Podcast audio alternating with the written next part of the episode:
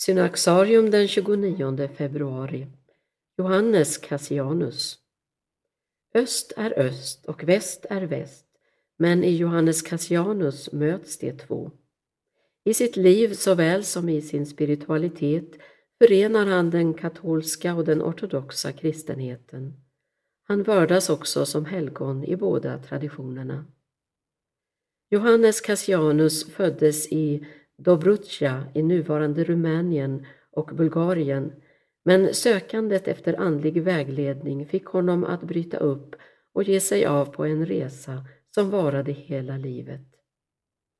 Första anhalten var ett eremitage nära Betlehem där han bodde i tre år.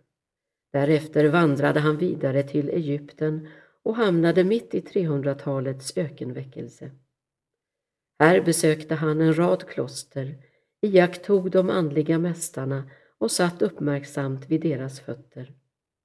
Efter 15 år i öknen drog han vidare till Konstantinopel och blev diakon hos Johannes Chrysostomos, stadens patriark.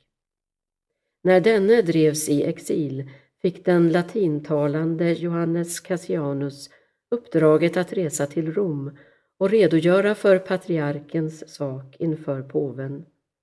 Medan han var i Rom erbjöds han att grunda ett kloster i Gallien.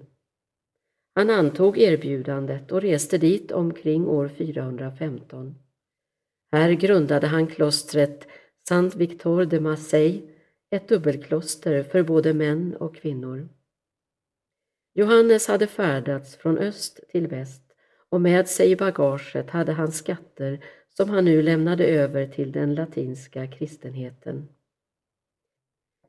Med sina rika erfarenheter av monastiskt liv var Johannes Cassianus väl lämpad att skapa en regel. För klostret Sankt Victor skrev han den första västliga klosterregeln. Denna gav inspiration till den regel som Benedikt av Nursia hundra år senare sammanställde. Därmed fick arvet från Johannes Cassianus en fast form och fortlevde i den västliga kyrkan fram till våra dagar.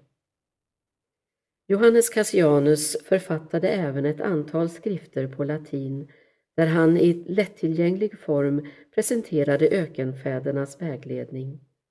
Det gällde inte minst undervisningen om vandringen mot kristen fullkomlighet, beskriven som en rörelse i tre steg, rening, upplysning och förening med Gud. Cassianus gav den latinsktalande världen den östliga kristenhetens andliga vishet.